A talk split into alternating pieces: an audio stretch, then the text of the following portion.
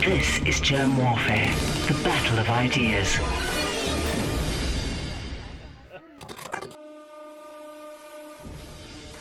My name is Germ, this is Germ Warfare, the battle of ideas, and uh, for a second time, John Titus, thank you for joining me in the trenches. Germ, good to see you again, man. I love that intro.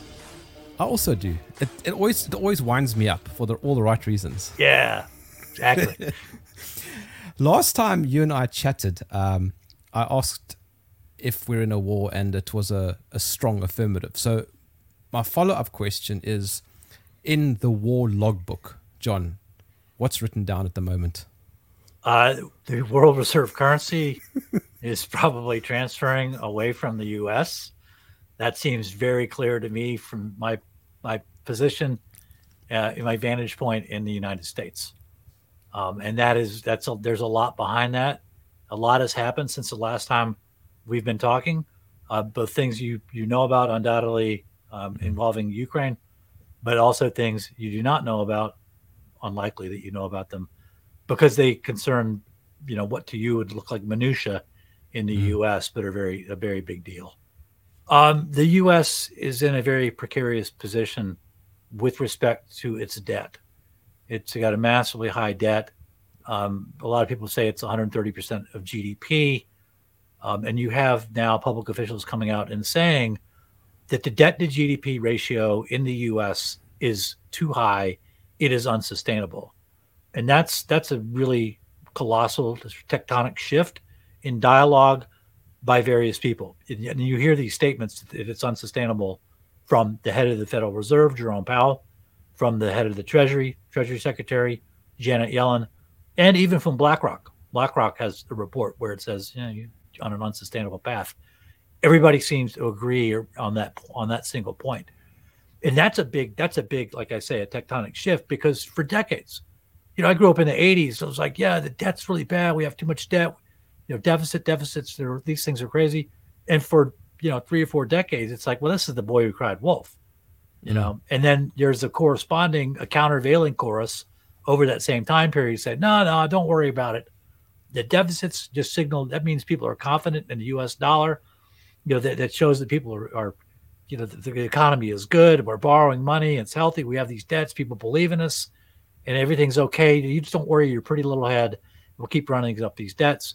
And now what you find is there's sort of a shift where everybody's saying, no, no, no, the debt path is unsustainable. And what they mean basically, and I, I just did a video, I just recorded last night, a video on this. What they mean is that basically the United States is now borrowing to make the interest payment on its debt. And, and interest payment, I am loosely defining that, is not only the interest on the bonds that the U S has, because the U S, like every other country in the world, I'll talk about this in a minute, the U S borrows its currency currency into existence, which is insane. You know, you're borrowing your money into existence when you could just spend it into existence. It's ridiculous. But that's the situation we have. And now you have a situation where you not only have to make the interest payment, but you have a series of non-negotiable payments that are, you know, the interest payment you have to make on a debt, that's because you signed a contract, it, like a bond. I agree to pay three percent, you know, on this bond, on the amount of money that I borrowed. That's one contract. But there's other contracts, too, that aren't maybe legal contracts, but they're social contracts. And the social contracts in the U S for things like Social Security, Medicare, and Medicaid go something like this. When you're young and healthy and you're in the labor force and you're working and you're making money, you pay into the system. And the reason you pay into the system is that when you get old and you're frail and you're out of the workforce and you're not making that much money, and you need money and you need health care, we'll take care of you because you were a good person and you paid in all those years and we got your back. That's why those payments are non-negotiable. It's essentially a social contract. And now when you look at the U S monetary situation, its fiscal situation, you have a situation where you when you add the interest on the bonds, plus Social Security, plus Medicare, plus Medicaid, it is now in excess of your tax receipts, which means you are borrowing to make payment. It means you you can't get out of that death death spiral. You're you're caught, right? When you're, you're when you owe somebody, let's say a thousand pounds, and you don't pay it, you know the juice man is going to come back and say, "Hey man, you know you pay me next week," you, you pay me fifty quid or I'll break your hands. And you're in a situation where you're borrowing the, the fifty pounds to make that payment. That's not where you want to be. It's only it's a matter like an, of time. So it's an infinite borrowing of borrowing to pay back more borrowing, et cetera. So it's just this continual, right? Yep, you're on you're on a you're on a, par, you're on a parabola. You have a parabolic increase in the debt, and that's where the U S is. And the Treasury, the United States Treasury, put out a report, actually in fiscal year twenty twenty, twenty twenty, that came out in March, and then in April of, of twenty twenty-one. Uh, So fiscal year twenty ends in um, October of two thousand twenty. And the report came out in March of twenty twenty-one. And Jerome Powell comes on to a show and says, yeah, the debt path is unsustainable. The Treasury just released the same report for fiscal year twenty twenty-one. It released that report in February. It says the same thing. Debt path is unsustainable. We're going to have to have massive cuts, and we're going to have to have increases in taxation to cover our expenses. And it's it's not going to happen because the interest payment's never going to go away, okay? And as a consequence of this, everybody knows that when the debt path is unsustainable, and that's what it means if you, when you're borrowing to make the interest payment, that's what unsustainable is, even if that's not exactly what the report says. What the report says is, oh, well, you can't ever touch the interest. You got to make that bond payment, you know. You can cut Social Security and those things, but you got to make the payment. Keep in mind who's writing these reports. It's the financiers, right? Essentially, they know that you're borrowing to make the non-negotiable payment and that you have an unsustainable situation. Mm. And BlackRock says in this report, it's interesting, shortly before the pandemic hits, BlackRock says, you know, we're going to need to do something pretty radical here. And the radical thing they're talking about is Q E, as it was later executed during the pandemic, exactly pursuant to BlackRock's plan, right? So BlackRock basically anticipates the arrival of the pandemic. Going to It was quite kind of surprising, like, wow, you guys wrote this report in August and saying there's, there's going to be another downturn and we have to do this radical response. And sure enough, there's another downturn right around the corner. How about that? But in that same report from August of two thousand nineteen by BlackRock, they say one of the things that happens, there's two, thing that, two things that happen when you have unsustainable debt like that. One is you have runaway inflation. I don't know about where you are, where I am. We have runaway inflation. Gas is out of control. Food is out of control. Uh, you know, every everywhere you see inflation, and I don't mean just a little bit. I mean like onions going from ninety-nine cents a pound to one dollar sixty-nine a pound in the space of a few weeks. Okay, so that's one consequence. The other consequence BlackRock warns about is, get this, loss of world reserve currency. And it's like, oh, they, now that might have. Oh. In two thousand nineteen, that that to me, I read that I was like, I blew it off. And when I went back and looked at the report, I was like, oh, yeah, I forgot about that. You know, the, the loss of world reserve currency. And the reason I went back to it is that in March, j- just this month, on March second, Jay Powell gets up in front of Congress, in front of the House Financial Services Committee, and a representative asks him, says, hey, you know, uh, ch- you know, Chairman Powell, what happens? You know, we noticed that China and Russia are trading almost exclusively. They're trading exclusively in their own currency. You sent me that video. Yeah. Okay, they're trading exclusively in their own currencies, and Pakistan's thinking about joining them. What effect might that have on the U S economy? That's the question. What effect on the economy? And Powell answers, he says, well, you know, it might jeopardize world reserve currency, but I don't think it will because, you know, we don't have long-term high inflation, and we don't have, you know, he says, and another thing we have here that people like that's going to keep us in world reserve currency is we have the rule of law. And it, I swear he said that. He did say that. And I'm like, wait a minute, Jay. It seems to me like a couple weeks ago, you just deleted Russia's money, right? Like, that's ridiculous. There, isn't there a statute that says, you know, your money in the bank is kind of good? And you just like say, well, you know, we're going to cancel Russia's money. And you're going to turn around and tell me that we got the rule of law? Sounds like we got the rule of Jay Powell and the Fed, not the rule of law. The law says that's money, but you say it's not money. So it sounds like you're you're in charge, not the law. And then you turn around and say, well, you need the rule of law to, to sustain the world reserve currency. You're talking out of both sides of your mouth. But way to take a shotgun blast and just pump it into the face of the rule of law in front of the whole wide world, just, just, just annihilate the rule of law, and then turn around and say, well, you know, we needed that for world reserve currency status. But that's happening right now. Yeah. Oh, yeah. Yeah. So basically what's happening is that the, the U S is is being, and it, and Powell, the other thing Powell says with that testimony is that there's been periods in history where you could have two world reserve currencies. And what he's talking about is between World War One up to World War One, it was the British pound. Mm. And by world by the you know end of World War Two, it was the U S dollar. There was an that overlapping period there. You had two world reserve currencies. You had the British pound and you had the U S dollar. And Powell refers to that. He says, well, you can have two U S currencies. So if people are fleeing the dollar, you know, they might they might turn to other currencies. like, like, oh my, is this guy for real? Did he just say that? You know, is this going on right now? I, I couldn't believe that he was saying that stuff. And that's what I made a video about, is explaining why you have this phase out of the world reserve currency, the U S dollar. We're moving away from that. And what you're seeing in the U S is that the powers that be within the U S are they're fighting tooth and nail. They're doing whatever they can to clutch on to their power while they still got it. And but gonna, who's driving that, John? Who's driving what? Uh, what appears to be the destruction of uh, the dollar as a, tr- a world trading currency. Oh, uh, that would be the that would be the financiers, the, the top level financiers, the people who own the Fed, and the people who owned, say, the Bank of England, and the people the people who own all the central banks. Because and keep in mind, Agustín Carstens. Yes, that that well, he's he's he's a he's like the McDonald's manager. He he's not the owner. Okay. Mm, mm. Okay. He's like the Shoney's big boy too. Um, I think he ate all the McDonald's.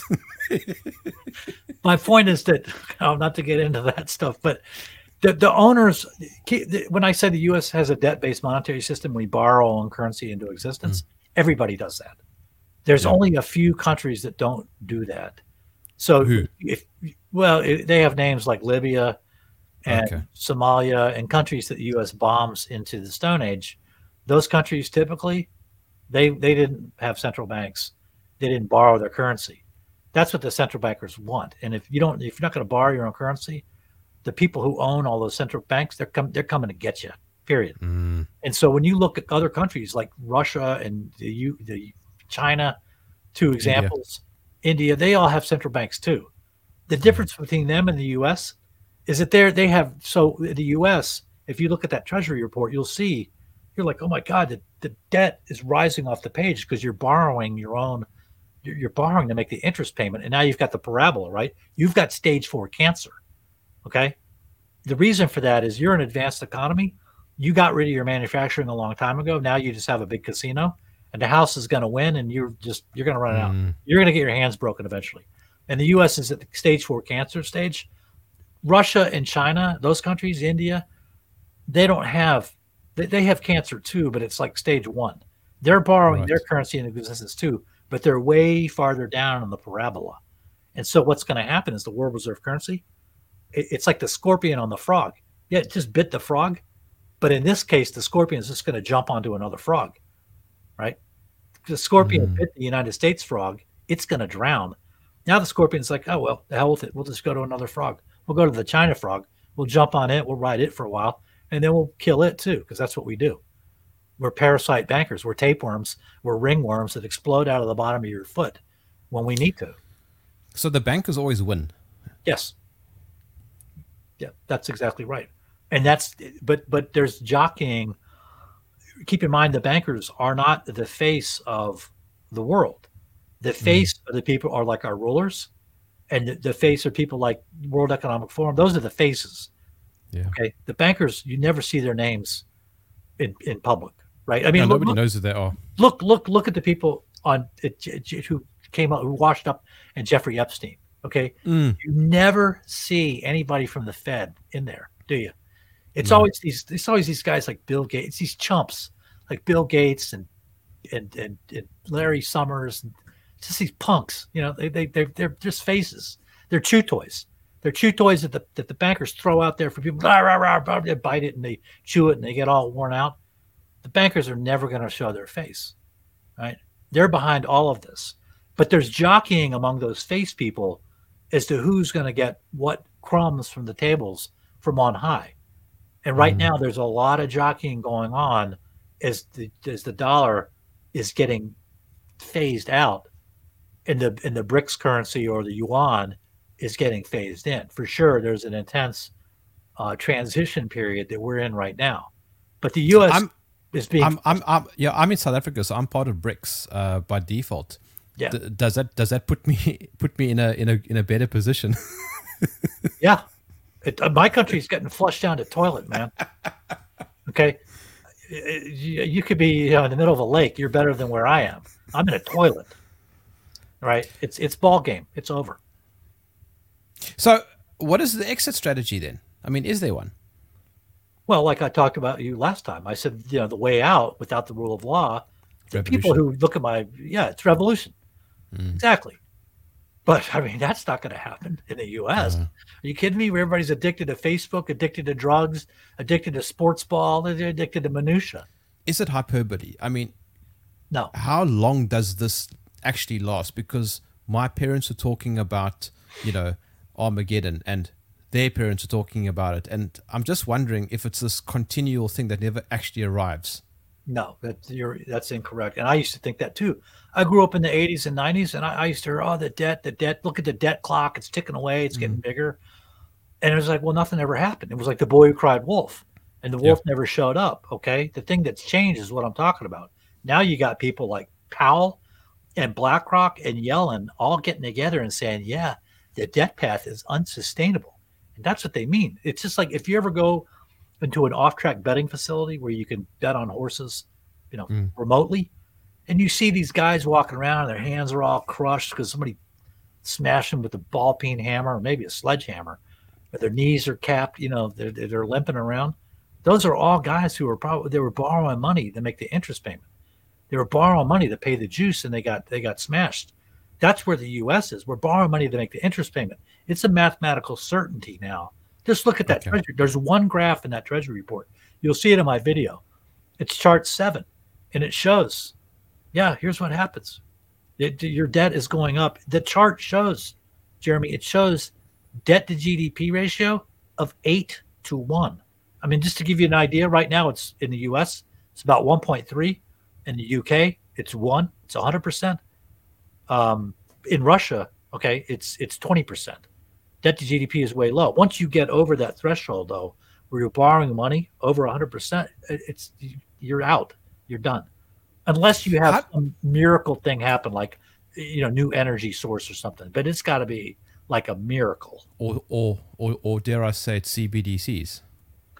C B D Cs is a bit different. C B D Cs is an attempt to short circuit the problem of stage four cancer by just saying, you know what, we're just gonna have a slavery system. Mm. That way we don't have to worry about debt to G D P, because now we have human assets and it doesn't matter. It's us, the rulers, and it's our slaves running around, and they can spend money that we let them spend. And if if debt gets too much out of control, we just delete their bank accounts. Yeah, we just yeah. like just like the Fed did with Russia. That's that's what C B D C is, but that's not a real. I mean, it's a real solution. It's coming, but that's that's going to be the attempt to get around the debt-based monetary system and the prob the inherent problem of the parabola and the stage four cancer. It's just what well, just is. Just don't is make crypto it. Then? Is crypto a possible alternative or parallel that's safer? To me, it's a dark horse. Um, Because the, the the the feds in the U S have shown again and again and again that they can they can get to crypto, because and, and here's why.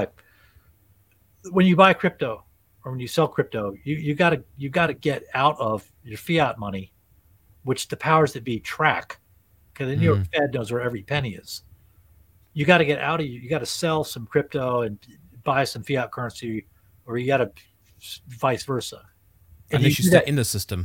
And you do that, yes, and you do that through exchanges, through crypto exchanges. And, and the, the the Justice Department, the F B I, they know all about the exchanges. They routinely search mm. the exchanges, and they seize, you know, three billion dollars, four billion dollars of crypto. Now, I'm told on by a guy who knows a lot about this that there are, in fact, you know, legitimately crypto cryptos that you can't, yeah. but I, I have yet to see that verified on a first-hand basis. I'd have to take somebody else's word for it. Mm. Um, but well, I don't think I don't think it's any. I think it's a honeypot myself. Well, tomorrow in Greece uh, is asking me to ask you then, okay, so add to that conversation that you're having now, but include gold and say silver. Um, what's the question? Oh, is, well, is it, gold, gold and silver? Yeah, in other words, in other words, is it a good? Is it a? Is it a, a reliable parallel? Yeah, um, it's the it's it's. Let's put it this way: it may be the best alternative you have, because w- with anything else, you need a counterparty. Mm. Right, with a bank account, you need a bank. With crypto exchange, you need a, you know you need the exchange. You, you're always relying on somebody else. You're relying on machines. With coins, let's just you know say gold and silver, which has historically been money for many many eons. You know before all of this stuff started happening, you, there's no counterparty. It's it's real money. It's it's not well. It's an asset here and it's a debt there. It's money. You could use that money to pay off debts, and you can carry it around. And you can carry it around in relative secrecy too. I mean, you can always, you know, melt your gold bar down.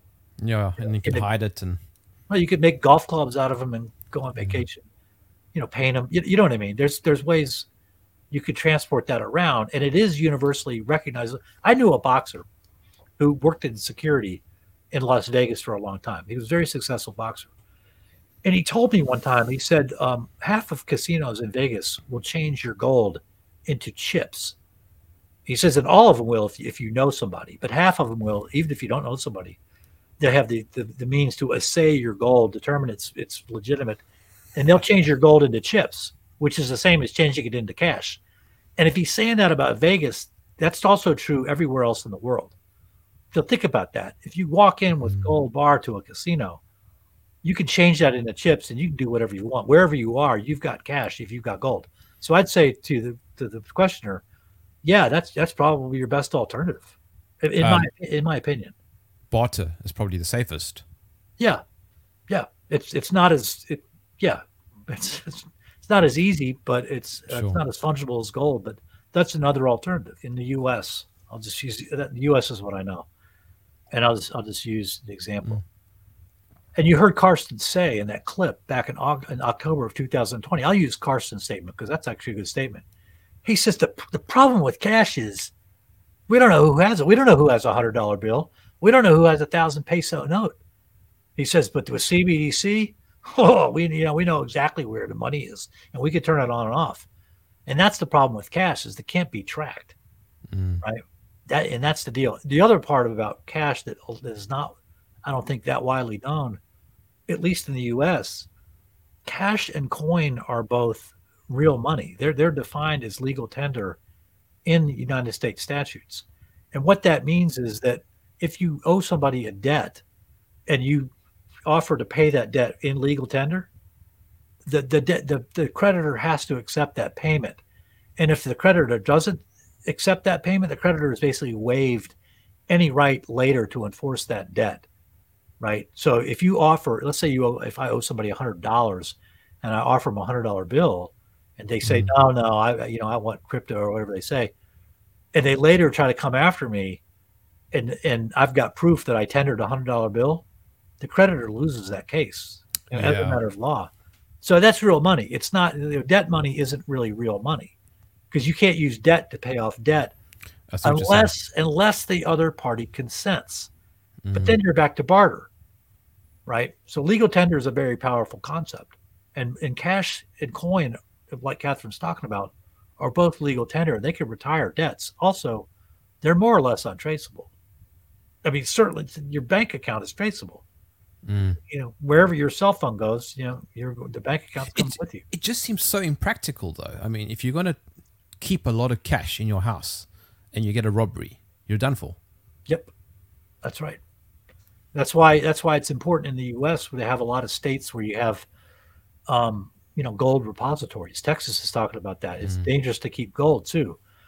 But I'll tell you this, Jeremy, it beat the, you know, it may be dangerous, but it beats the alternative. It beats the certainty yeah. of yeah. being a slave to bankers in, in mm. Basel, Switzerland. I'll take, I'll take the risk of cash any old day of the week. Yeah. Come and get it. You'll get a shotgun mm. to the face if you try, But and, and I might lose. I might get killed from that. But I know I'm going to die with the system that you got in store. What now do these sanctions mean? Well, the, the biggest and most important sanction is the one I talked about, um, which is that the, the Federal Reserve basically canceled Russia's money. Mm-hmm. Because the whole, you know, the whole world's looking at that going, wait a minute. And Powell even said the world reserve currency hinges on having the rule of law, and the U S just announced it doesn't have the rule of law. That's the most important thing. That's going to prove to be a, a watershed event. That's amazing. The other sanctions, that's just the U S. The U S knows it can't fight a hot war with Russia. So it's it's throwing a temper tantrum. They try to cancel Russia's gold reserves, like, like hey, you can't sell and buy gold with Russia. I mean, it's, the U S is going crazy with these sanctions because its its military is so watered down that they wouldn't dare set foot over there. Remember, Putin came out a few years ago and said, hey, guess what? We've got hypersonic weapons. We're yeah. like a generation in front of you, and that's a game changer. And now you're seeing why. And the U S knows it's a game changer, which is it. It, it there's an ex, there's a feeling, I think, in the powers that be, with the neoconservatives in particular, the, the powerlessness that, that they feel against Putin has led to rage, and that's why you're seeing this temper tantrum of sanctions. That's all the U S got. That's all. That's all. That's all we can do. But I mean, are these sanctions going to hurt America more than they're yeah. going to hurt oh, yeah. Russia? Oh, absolutely, absolutely, and it's going to hasten the demise of the dollar. Because it's just gonna, you're gonna, it's gonna create more and more inflation, right? If you're restricting goods from traveling in and out of the U S, which we're doing, like not buying Russian oil, what are you, are you insane? You know, mm. are you daft? You know, doing something like that, no, not gonna buy Russian oil. So in other words, we're gonna have less oil and higher gas prices. We're gonna have more inflation. The dollar's gonna be worth less. You're making the situation worse. It's hard to avoid the conclusion that the destruction of the U S dollar and the flushing of the U S down the toilet is not an intentional act. The more you look at these things, they're all shooting themselves not only in the foot, but with that Russia canceling the money, that's shooting, that's U S shooting itself ahead. So are we heading to a global recession because of this? Oh yeah, for sure. Yeah, I, I don't, I don't see how. Like I don't. two thousand eight see how, worse. Remember, remember two thousand eight. You know, this is when I started the. the The, the scales started to fall from my eyes. And I remember like, gee, the oil price seems really high, one hundred forty-four dollars a barrel. That seems out of control. And that was in July. And the next thing you know, you know, Fannie and Freddie were teetering. And then two months later, bam, uh, you get this recession. I, I just don't see how you can have escalating gas prices the way we have in the U S. It, it's I, where I know that gas prices at the pump now are at least as high as they were in the summer of oh eight. The next thing that happens is the recession, because people freak out. They can't, they're like, I can't afford anything. You know, I got to buy food and no one's spending money. And once the, once people stop spending money and the banks stop making loans and activity slows down, that the recessions happen when the U S money supply, the retail money supply begins to decline. And if you look at the, at the commercial bank accounts in the U S, just the volume, the level of accounts, you'll see it flatten off in the summer when all this is going on in, in, in lockstep with high energy prices.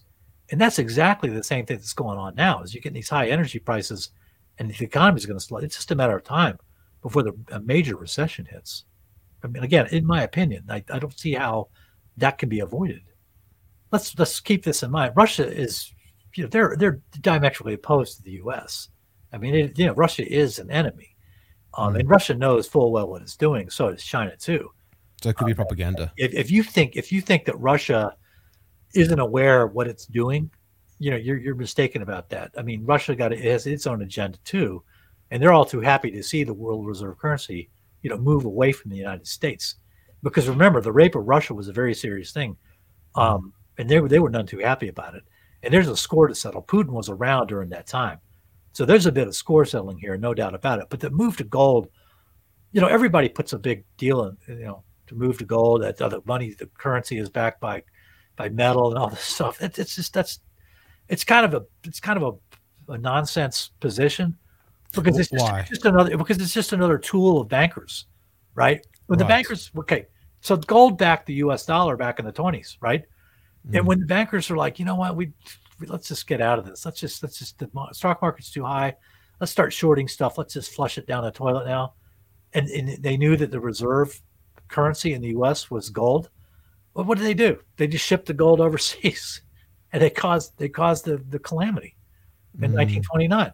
So it's just another scheme by bankers to sort of trick people into thinking, hey, you know, that's a reliable currency. It's backed by gold. Well, okay, let's think about that. Do you have the gold, number one? And more importantly, number two, what's to stop these guys from breaking from breaking their word? Do you remember what happened in nineteen seventy-one? Charles de Gaulle is like, oh, yeah, the dollar's backed by gold, thirty-five dollars an ounce. Tell you what, I've got I've got thirty-five million dollars in a boat here in a New York harbor. Here you go. Here's your thirty-five million. Give me my million ounces of gold. What happened? Nixon goes, nah, gold window's closed. So the gold backing is really, that's a head fake. But, you know, it's, you know, it's only, it's only as good as someone's word, isn't it? In the end.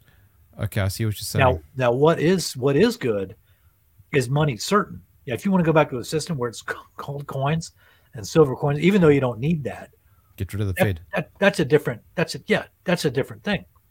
Um, But the gold backing itself is, is a massive head fake. There have been any number of head fakes. Another one is, oh, well, the money is backed by um, a commercial paper. You know, that, that's another kind of head fake. It's just it's just more banker games that they play with a debt-based monetary system. Remember, we had gold-backed currency for a long time, but it was still a debt-based monetary system with where the money, the U S was borrowing money into existence, right? And it was just like, well, you know, we've got gold backing it, though. Like, ooh, look at the gold, the shiny gold, you know? Mm. And it, you ignore the fact that you borrowed that money into existence. You borrowed the paper that was corresponding, allegedly corresponding to the gold into existence. And it came with an interest rate. So you still got the cancer, but you're just like, oh, it was backed by gold. Are you suggesting, John, that buying gold is an overplay? The, the first notion you're talking about, the one I'm kind of poo-pooing, is the, the, the currency backed by gold. That's one notion. Okay, gold is money. You don't need that, and that's what I'm saying. You don't need gold as money. As yeah. a store of value, uh, yeah, it's been a store of value for five thousand years. It's got a, what's called a track record that's outlasted everything. Gold thousands and silver, of years. Thousands of years. Okay, mm. I believe in it as a store of value. As a system of money, you don't need it. What you need for a system of money is what Jay Powell said. You need the rule of law, and and, and you need you know honesty among your government officials. And but we don't have happening. we don't have either one of those, and that's why the money, it's, you know, we have we borrow money in existence in a system that's run by a mafiocracy, and so we've got cancer. That's that's what's happened. But but there's two different notions with gold as a store of value. Yeah, thumbs up. I'm with you on that one. I'd take that two thousand dollar deal in a minute if I had two thousand dollars, right? But gold as a money system, that that's that's a banker head fake. Because the bankers have the gold. They they they like to make you think that they don't have the gold, right? Mm. They, but you know, keep in mind, if you've read the history of the Federal Reserve, the Federal Reserve, the people backing the Federal Reserve, the central bankers, the, the top level financiers, they had no problem. They would actually send people out to argue against the passage of the Federal Reserve Act. And people were like, hey, look at these, that, those big fat cat bankers. They're opposed to the, the Federal Reserve Act. We should be for it. And they fooled a whole lot of people that way. These are duplicitous, conniving, sharp-tongued, you know, people who have no principles at all. They, S O Bs, they have, yeah. Yeah, right. How do we buffer? My answer? I'm not going to like this answer. I've started to collect cash and, and deal with people on a one-to-one basis. Stop doing things electronically. You know, stop, don't be addicted to your computer and everything else, and, and think that this, there's got to be a solution online and on the internet. Stop, you know, I got to stop being lazy. I got to go meet my neighbors, transact mm. business in cash that can't be traced. You know, that's that's that's all I can do. Um, but but let's go back to C B D C and where it's going on with South Africa coming out. I've noticed in the U S, the U S seems to be slow walking C B D C. Yeah, I saw a report come out the other day, and it's like, well, the Fed will do this, and the Treasury is going to do that, and then they are going to later form a steering committee, and they're going to do some more talking. And it's like, are you guys ever going to get off your ass and do this? Because everybody else seems to be doing it. I think Venezuela is also quite, quite far ahead. A lot of people are. For sure, China's ahead. And it's like, I don't really know what's going on there, but it, again, it doesn't really matter because it's sort of like the debt-based monetary system. The debt-based monetary system is worldwide, and the C B D system is going to be worldwide too. but it's way worse than the debt-based monetary system for the very reason that Carstens talked about, which is you can, and, and as the Fed has just done, you can turn the money on and off, right? And you saw that in Canada with the truckers. If if you so much as donated money yeah. to the to the truckers, they froze your bank account. Now, allegedly, they later unfroze it, but it just underscores the point that the account can be frozen and unfrozen willy-nilly. You know, if this if, if you're not waking up at this point and realizing, hey, man, electronic money isn't safe. I don't care if it's crypto, which can be seized by the Department of Justice, or your bank account, which can be seized by that nut in Canada. You know, you're not paying attention. You, you, you've got to get into stuff that you can handle yourself, you know, and you can transact with people yourself out of view from a, a criminal class that is absolutely up to no good. The central banks in different countries, I'll, I'll use the Fed because, again, I'm in the U S. Mm. But it's the same principle. It's the same principle everywhere, so it's easy. It's easy to track. The Fed right now issues two forms of money. It issues reserves, which only sit in a banking circuit. You can't get reserves. I can't get my hands on reserves. It's electronic money that just trades among banks and central banks and other people with accounts at the Fed. That's one form of money. The other form of money that issues that's issued by the Fed is cash. Okay, and they're both. It's I mean by physical paper notes like one hundred dollar bills, twenty dollar bills, and so on. Those are the two forms of money issued by the Fed. They both appear as liabilities on the Fed's balance sheet, meaning that each of those liabilities has a corresponding asset. Okay, so the corresponding asset in both cases is, say, a bond. It's an I O U from the U S government to the holder of the bond. I O U money. So I owe you one thousand dollars plus three percent interest, whatever it is. A C B D C. And cash circulates among people, but it can't be tracked. Okay. Central bank digital currency is electronic money that is issued to people. So it's the third kind of money that will be issued by the Fed, but it'll be issued directly to people, um, and it's electronic. Okay. And it circumvents the government. Yeah, it's it it circumvents the three branches of the government. To be sure, because the the, cur- the the issuer of the currency, the U S, the U S technically has twelve issuers of money. When I say the Fed, technically what that means is the New York Fed, the San Francisco Fed, the Richmond Fed, the Dallas Fed, the Chicago Fed, the Minneapolis yeah. Fed, and so on. Okay, I mean twelve regional district Federal Reserve banks that are privately owned. They're yeah, that's owned important. By, they're owned by the banks in their district. But if you go onto the, the website of the Securities and Exchange Commission and look up who owns the banks, what you're going to find is you don't know who owns BlackRock. The banks. Because it's BlackRock Rock and, and it's Vanguard and it's Berkshire Hathaway and it's, it's all these faceless names and you don't know who owns it. You don't know what percent, you know, maybe BlackRock is sixty percent owned by the Rothschilds. Mm-hmm. I don't know that. You know, who knows who owns it? The point is that the issuer of money in the U S, the twelve regional district Federal Reserve banks, they're all privately owned. Okay, the U S doesn't get own, have any ownership in those banks. And that's a key thing. And mm. the other key thing is that you could, you've seen with the Fed's actions just recently, deleting U S money, and, and pursuant to Carstens' statement earlier from October of twenty twenty, he said at a symposium, you know, we can control your money. If you're trying to use a central bank digital currency, say you got, you're trying to spend ten dollars on a, on a cheeseburger, and we think your social credit score is too low, or you you weigh too mm. much, that that transaction is not going through. They're going to block it.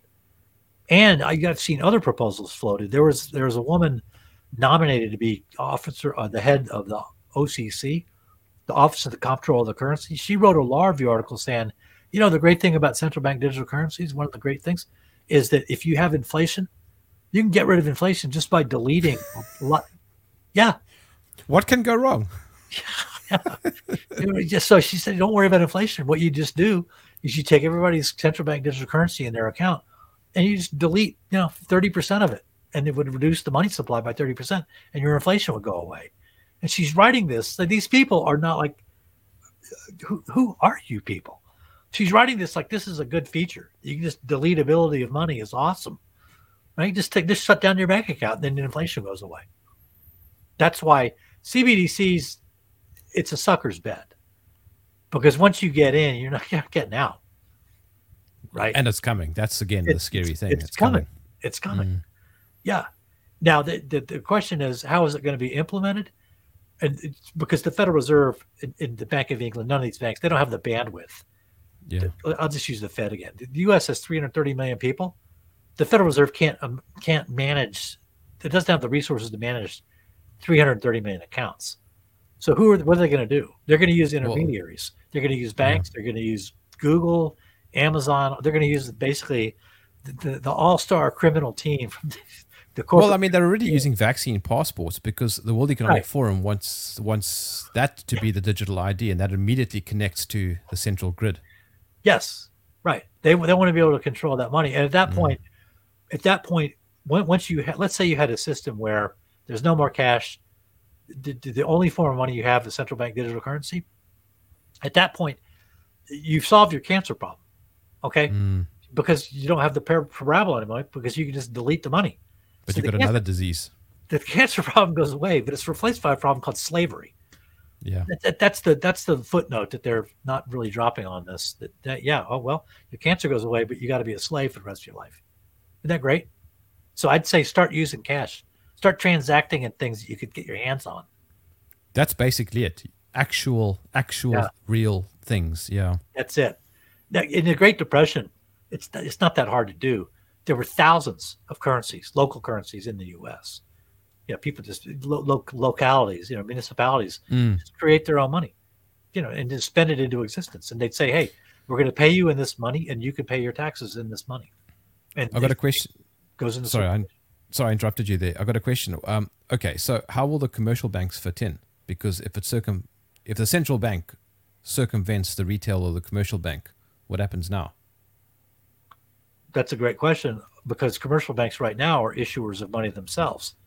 And what the Fed is proposing to do with central bank digital currency is to take that functionality away from the commercial banks. What it does, essentially, is it puts commercial banks on the same legal footing as investment banks and as insurance companies and as other mom and pop businesses, just as businesses. Mm. So now the banks have got to really, they've got to totally change their business model, and they've got to compete. If they're still making loans and creating money out of thin air, they got to compete with the Fed, which is the bank's regulator. So it's, it's the writing is on the wall for commercial banks. Now, I still think they get used because they're a valuable tool in the Fed's tool, because the Fed does have jurisdiction over the banks. And it, it, it can tell them what to do. It, they're, they're a very useful player. And it's not, look, it's not like the, the ownership of the commercial banks is that much different than the ownership of the Federal Reserve. There's a lot of overlap there. But the the the, central, the, the commercial banks basically are going to get into the, they're going to get out of the money creating business and mm. into, the, into the customer service business. They'll be the face of the Fed. Yeah, we're we're we're we're headed for some rough times. Okay, we're headed for high inflation, and we're headed for this control grid. But, you know, people are smart. I think, you know, when you, when push comes to people, they're not interested now because they're stuck on Facebook, they're watching sports ball or whatever. Mm. But when push comes to shove, people are pretty innovative, and they'll figure out ways around this system. Um, and that's that, that that's that's what you got to pin your hopes on, because you're right. If if if I don't pin my hopes on that, then yeah, the train's going to come. We're stuck in the tunnel. And we're going to get crushed. The thing is, there's portals out of the of the tunnel. You just don't see them yet because it's mm. dark and the light is way off. But as the light gets closer, the portals out of the tunnel, the, the, you know, the, the the route out through the sewer holes, and in the in the, the trails into the into the tunnel, you know, people are going to find their way out. That and that's that's what you got to that's what you got to bank on. I mean, if if you don't bank on that, then yeah, you're going to get hit by the train and it's all over. But I don't I don't think that. I mean. I've thought I've been like, wow, but this is a bad situation. That's a bad situation. And the one thing I always underestimate is my own ingenuity when I when faced when I'm put into a corner. It's like, okay, now, now I'm invested in the problem. Now I'm going to get out, and there's going to be a whole lot of people in the same boat. Who's like suddenly they're interested. We'll find a way out, but it's we're in for some choppy water. How does it compare to the Depression? Um, it's not really the same, because what happened in the Great Depression is the U S money supply uh, declined by thirty percent. That the Depression is is the disappearance of money. Okay, that's all it is. It's the, the money supply in the U S declined by thirty percent between nineteen twenty-nine and nineteen thirty-three. That's not really the scenario we're in. We're in a scenario where the Fed exact in a lot of ways, it's the opposite. The Fed is is using Q E to create more commercial bank money, to create more inflation. And that's the situation we're in. And it's going to kind of force us into probably tough economic times in the U S in terms of it's going to be harder and harder and harder for people to make their payments. But it's going to vector a lot. It's going to push a lot of people into C B D C, I think, in in the form of universal basic income. Um, but that's that's a whole different kettle of fish, because like I say, that system, it's not the cancer system, it's a slavery system. But the World Economic Forum is already predicting that by twenty thirty. I mean, they've said, they openly say on their website that yeah. uh, the that the U S um, won't be the global power anymore, and it's going to be a multipolar environment. Yeah, well, it's going to be, it's a unipolar model now. It's run by bankers, and it's going to be a unipolar model in twenty thirty. Okay. Yes, I that, see what you're saying. That's the part they're leaving out. The unipolar being the banker party. Right. Okay. The locus of the power, that's undoubtedly going to move from New York to, you know, Beijing or wherever it goes. Could be a variety of locations. They Ooh, may it's be funny right you said there. Beijing. Sure. That's yeah. scary. Yeah, right. And that is scary, because you remember that clip from that guy, mm. Chinese guy? He's like, you know, if you guys had a social credit system, you could have totally have avoided the yellow vest movement in Paris. You could have just shut them down. That's that's the mentality over there. You want you want that guy running your monetary system? You want that guy in charge of your bank account? No, I don't. I, that, that's a, that's a frightening. That's an example of that's what I'm talking about. It's a slavery system. You can't have. You expressed a, a, a forbidden opinion, and so you know you can't you can't eat today. That's the system that these guys dream about. You, the World Reserve currency has to move off of the dying economy with the one hundred thirty percent mm. debt to G D P to one that's, you know, like twenty percent. Like I said, it's to a stage one cancer, like the BRICS. Right. Okay. So that's, so that'll be one player. The other players are going to be the, the names you see now. You know, mm. anybody who's got like, you know, BlackRock nine or ten trillion dollars in asset, they're not going anywhere. Yeah. Right. Google's not going anywhere. Amazon's not going anywhere. Facebook, yeah. th- th- those those companies, they've built out and they've gotten huge for a reason. They're going to be a, an integral part of the sub- substructure or the infrastructure that's necessary to implement a digital control grid. So anybody who's got a material contribution to make to the control grid, they're going to be a player. So that's, that's an interesting. Yeah, sorry, I interrupted you. It'll be a variety of of different names. It won't be just banks. You know, mm. banks, like you like you suggested, they're kind of being phased out. You know, they're they're going to be sort of customer service. It's the it's the information providers and the and the infrastructure providers, you know, that are going to they're going to be the power players. Yeah, I'm, I don't know about you, but the vast majority of I people I, people I talk to, they're just they're just out of it. They're just glued to the television. Their minds have been turned into tuna fish. They mm. believe no matter how many times the T V lies to them and how many times the news lies to them, they go for it again. Mm. And I asked him, I said, did you have to watch Charlie Brown five thousand times to figure out that he wasn't going to kick the football? Or did, well, maybe three times is enough. But yet the news can lie to you five thousand times, and you believe the, the, the five thousand first lie every time. You believe it. No matter what they say, you keep going back to the same. You're like, you've got Patty Hearst syndrome. You've got a, you've got abused wife syndrome. You keep going back for more beatings. Like you can't get, are you addicted to, are you mm. a masochist? And they're just like, well, you know, I think you're you're just exaggerating. You're kind of negative. You know, people are natively a creative. They got the, the God spirit is a creative spirit. Mm. Okay, there's a inside of us. There is something that wants to create and wants to express. Okay, and that element that is inside, that I believe is inside all of us, is what is going to get us out when push comes to shove, when the light from yeah. the tunnel gets close enough and you're like, holy shit, I'm going to get hit by a train. I need to do something. Suddenly mm-hmm. you're going to look around, you're going to find the sewer hole, and you're going to climb your way out. I think a lot of people are like that. Just the human spirit is going to come in really, really handy. And I think that the, these people, the World Economic Forum people, these are a bunch of dead fish. They don't have that in them. Most of them are psychopaths. I've worked for a psychopath, and I'll tell you, the one thing that I noticed about psychopaths, they don't have any creative ability at all. Right, they can just glom onto what other people do. They're they're wonderful parasites, and then twist it around and sort of make it their own. But they have no native ability to create anything. And so those people who are running the situation, like the World Economic Forum and, you know, the bankers, the central bankers, and they the U N as well. U N, all these people, all, all these organizations, the World Economic Forum, the the W H O, you know, the I M F, all of them, Bill Gates, they, they're all psychopaths.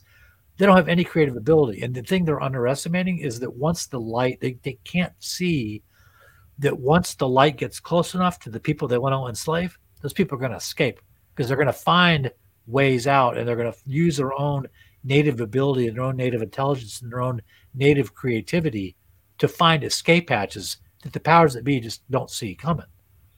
That's that's for sure. I, I would bet, I'd lay three to one odds on that one.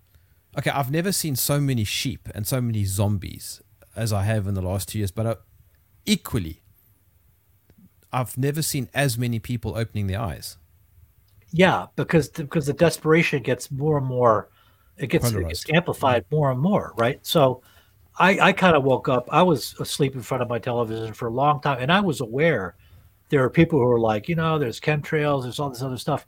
And I was like, yeah, yeah, yeah, you know, it's fine. Don't worry mm. about it. I'm making a lot of money. System's fine. It was the bailouts. I was like, what, what? You guys are lying about everything. You're just not telling the truth about anything. Why are you lying so much? And I got interested and I started to wake up. And mm. I remember back then, this is oh eight, oh nine, two thousand ten, people telling me, like, I've never seen people who had been at the game maybe ten years back then. You know, maybe maybe they knew, they knew nine eleven. It was, there was something wrong with the story about nine eleven, which is a story that I never started to question until much later too. Yeah, me too. But I remember after after after the bailouts, people telling me who had been around the block a few times, I've never seen as many people wake up who's woke up with the bailouts. So it's it's an ongoing thing. As the desperation gets amplified, more and more people are waking up. But you're right. I mean, I'm with you. It's like a geometric leap from two thousand eight, two thousand nine to now. Now you go on just random message boards. You'll notice, here's the tell that people are waking up. You'll notice that on mainstream websites, news sites in particular, less and less are, do they even have comment sections? Yes. And the reason, right? The reason for that is to the, to the, because every time you do see a comment section, that's the first thing I do. I know what the article says. I don't even need to read the article. Just need to read the headline, go down to the comments, and just and sort the comments by most popular. You see the most popular ones are always like, this is utter B S. You're totally lying. This is a bunch of non, this is a direct negation of what you said last week. These people are just liars and criminals, and things like thumbs up, thumbs up, happy faces all over places. And so the comment sections are getting shut down because, I mean, that was on, that would have been unheard of in mm. two thousand eight, two thousand nine. And now it's like comment sections are going away and censorship is on the way up, right? That's another tell that mm. the, the, the, the, the, you know, let's call it the, uh, the rebel team is really on the winning side. The numbers are on our side and the powers be know it, and it scares the shit out of them. People waking up like that. And that's why they have to rely on things like censorship and shutting down, you know, comment sections and all these other things they do, turning off people's money, because the people are waking up and they're waking up fast. But it's, it, but it is a continuation from prior events where people have just yeah got more and more. I just wrote a huge piece uh, for Soleri, Kathanos, and Fitz on sovereign power uh, and on sovereignty. Mm. And what what sort of came out from my research is the power of money creation is the ultimate power. In fifteen twenty, you know, Machiavelli said, you know, it's really, really the military is the power you want to have. And then three hundred years later, Thomas Jefferson, you know, another really smart guy, is saying, you know what? Uh, banks are more powerful. What Rothschild, Meyer Rothschild said is, I think it was Meyer, said, I don't care who makes the laws of the country. Just give me the power over the money. Mm. Um, and, and that's kind of right. It's really, it's not the power over the money. It's the power over money creation. That's kind of the ultimate power. To finish it off, Jefferson said, you know, three hundred years after Machiavelli, banks are more dangerous than standing armies. And, and that that's true, because th- there's sort of an inherent power attached to money creation, because you need you need the ability to defend the money to, to you know, if you have the power to create money, you need the power to defend that mm-hmm. money.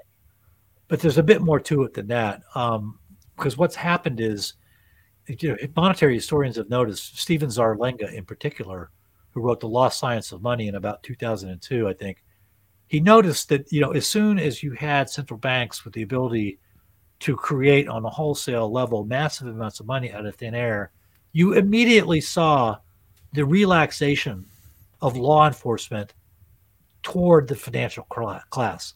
And that's a fundamental observation there, suggesting that it's not, you, when you have the power to create money, you also have the power of law enforcement in your hands. So it's really, it's high end. So to people who are waking up, I would say, watch who's creating your money and how it's being created, because whoever has the power of money creation, that they have the power. And I'll give you an example, a really stark example in the U S, and that was the bailouts of two thousand eight. What happened there? You had these banks, all of which the major banks had committed fraud, perpetrated massive frauds for years, and they were bankrupt. They were out of money, you know, because their assets, and they committed so much fraud, nobody trusted each other, and all the assets they had really weren't worth anything. And so the system was imploding. And so what did the what did the banks do? They went to Congress and they said, you know what? We create the money supply in the U S. You know, that that's what the Depression was. It was a contraction in the money supply. And by two thousand eight, you had a situation where four retail banks, four commercial banks, J P Morgan Chase, Wells Fargo, Citigroup, and J P Morgan, controlled forty percent of the money supply. And what those banks said to Congress is, listen, you give us the money, you give us that seven hundred billion dollars bailout, we'll blow your head off, right? We'll, we'll shut down the money supply. If you shut us down, you're shutting down forty percent of the money supply overnight, okay? Mm-hmm. The money, you remember how bad the Great Depression was? That was nineteen twenty-nine, nineteen thirty-three. That took four years to erase thirty percent of the money supply. Now, in two thousand eight, you're talking about erasing forty percent of the money supply over, overnight. The real question is not, you know, what's going to happen. It's like, how long is it going to take your cities to burn down when people are going hungry? How many meals are people going to have to miss before your city burns down? Three, four, five? It's not going to be very many days before this whole mm. country goes up in flames. Give us the money or we'll kill you. That's what happened in two thousand eight. It was a coup d'etat. So that that you keep your eye on where the money is. And now you're, you're talking about, you know, right now in the U S, there's forty-five hundred commercial banks. That's who's creating the retail money supply. The C B D C is really ultimately at bottom a proposal to reduce the number of money creators at the retail level from forty-five hundred to twelve. How do you like that? Yeah, you want to give you want to give them control? They just threatened to blow your head off in two thousand eight. What are they going to do now once you give them that kind of control? I mean, that's that's some that's some seriously dangerous power. It's almost suicidal to let a C B D C go through. What is money actually? Money is a uh, it's a legal instrument that can erase any debt. Period. That's what money is. Okay, so it has to be recognized by law. People think, oh, well, it's like gold and silver. That's, that's no, no. Aristotle said it. Money exists not by nature, but by law. So if you don't have a legal system, you've got barter. Okay, you have to have a legal system. You have to have the rule of law. And it's the law that creates what the money is. And it, it, money is something that erases debt. We all have debts. The, the earliest form of money was like I O Us mm. from like a, you know, a rickshaw driver or something. I can't remember what it was. There's a great book by a guy named Ivo Mosley called Bank Robbery. It came out in twenty twenty. It's a thin book. It's one hundred fifty pages. Read that. That's the that's if you if you're just waking up about what money is, read Ivo Mosley's. I maybe mispronouncing his name. I emailed the guy a couple of times. Said, man, this is a nicely done book. It's a very tight summary of money creation and the history of money, but it's it's the ultimate power, and basically it is the power to erase debt. And debt, that's an important concept, because mm. debt is how the powers that be. It's what they used. It's their favorite means of control. So if you've got money, you got a way to control and erase debt. Yeah, they don't like that. Now, I don't like that. So I try not to have any debt as far as possible. Right, right. But it's upside down, because if you're in that position, you become a high-risk individual. Yeah. yeah, I'm in the same boat. Yep, I'm in the same and boat. The, and, and then you then you can't actually live um, highly effectively. Or you can, but... It, it beca- they they don't like you being off the grid. No, no, they don't. They don't like that. They don't like you driving around a car. They don't have a loan on it. Uh, I haven't had a, you know I haven't had a loan on a car in I don't know, twenty years. I haven't had a credit card in like twelve years. Mm. It's not a, yeah, they don't like that for sure. Um, but you know what? I'll take it. It's like, listen, that those are, those are wants. You know, I want things, but I don't have to have them. Mm. And I've learned over time, you know, smaller is better. A sm- smaller house, less belongings. I found out um, about, you know, almost ten years ago, I, I had moved away from Chicago and I still had a condo up there. Um, and it was just such a pain because it was this big, beautiful condo. It was on the top floor, had sixteen hundred square foot deck looking out over the city. It was a beautiful, and I, I, I cherished that thing. I was like, oh man, this condo is beautiful. It's got this deck. It's, it's right in Old Town, which is a really nice part of town. It's great. But after a while being away from it, I was like, you know, this thing, I don't own this thing. This thing owns me. Mm. And so I've learned that smaller is better. And I think, you know, ultimately, I mean, I don't know where you want to take this conversation, but th- you, you, you've got to sort of evolve spiritually to cope yeah. with what's coming. And part of that spiritual ev- ev- evolution is to realize, you know, you can't put a price tag. You can't, you know, yeah. not everything is denominated in dollars or pounds or Krugerrands. Yeah. You know, there's other things that are way more important than that. And those are the things that are going to feed your spirit. And those are the things that are going to get you out of the jam that's coming. Being away from that stuff, all that stuff that we're around and we think are assets, most of it's toxic. You yeah. just got to get away from it. And you got to give, you know, going out in the mountains, you know, I, I, you know, I get in jams with work and stuff, legal stuff. And I, I just have to take a few minutes out in the morning and just meditate and concentrate on like my breathing and like, you know. Wim Hof will be impressed. You know, I, to, to to sort of ease everything out, and it's the, the, mm. once everything I tune everything out, I immediately feel better. I mean, within the space of like a minute or two, yeah, I feel better by tuning the world out. John, I I love chatting to you. I am going to let you go, but I asked you this last time, and I'm going to ask you I for, again. I forget the question. Damn it. Good. Okay. So in front of you, there's a crystal ball. What do you see? Uh, well, there's a guy named Jeremy said there's a light in the tunnel. I, I concur. I see. I see a lot more rivers and streams and meditation as the headlight approaches and inflation gets worse and the control grid tightens. Um, but personally, I, you know, I don't have I don't have control over any of that. I have control over me. Mm. And what I need to do, you know, I'm making a move. Uh, to a place where I have a much better network, where you know it's more, much more. I, pl- I place a much higher value than I once did on being around family and being around people that I can interact with f- physically in, in person, right? Yeah, and I that that's where I need to invest. I need to invest more of my time and resources in person-to-person uh, communication, per- relationships, which, by the way. Are relationships that if they're person to person, where cash could be the means of transacting.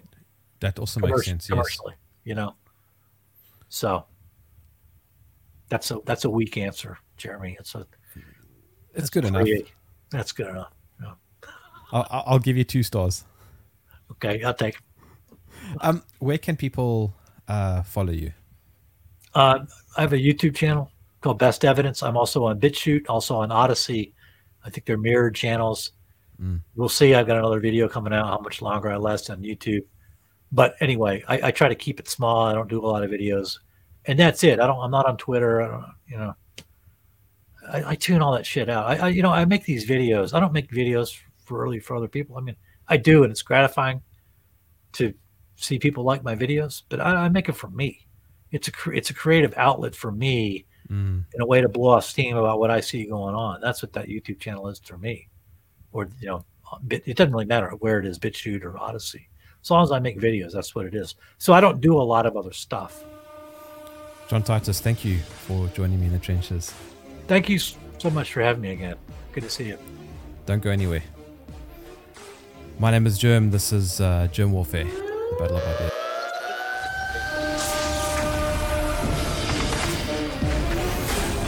If you enjoyed this podcast, please visit support germ dot com.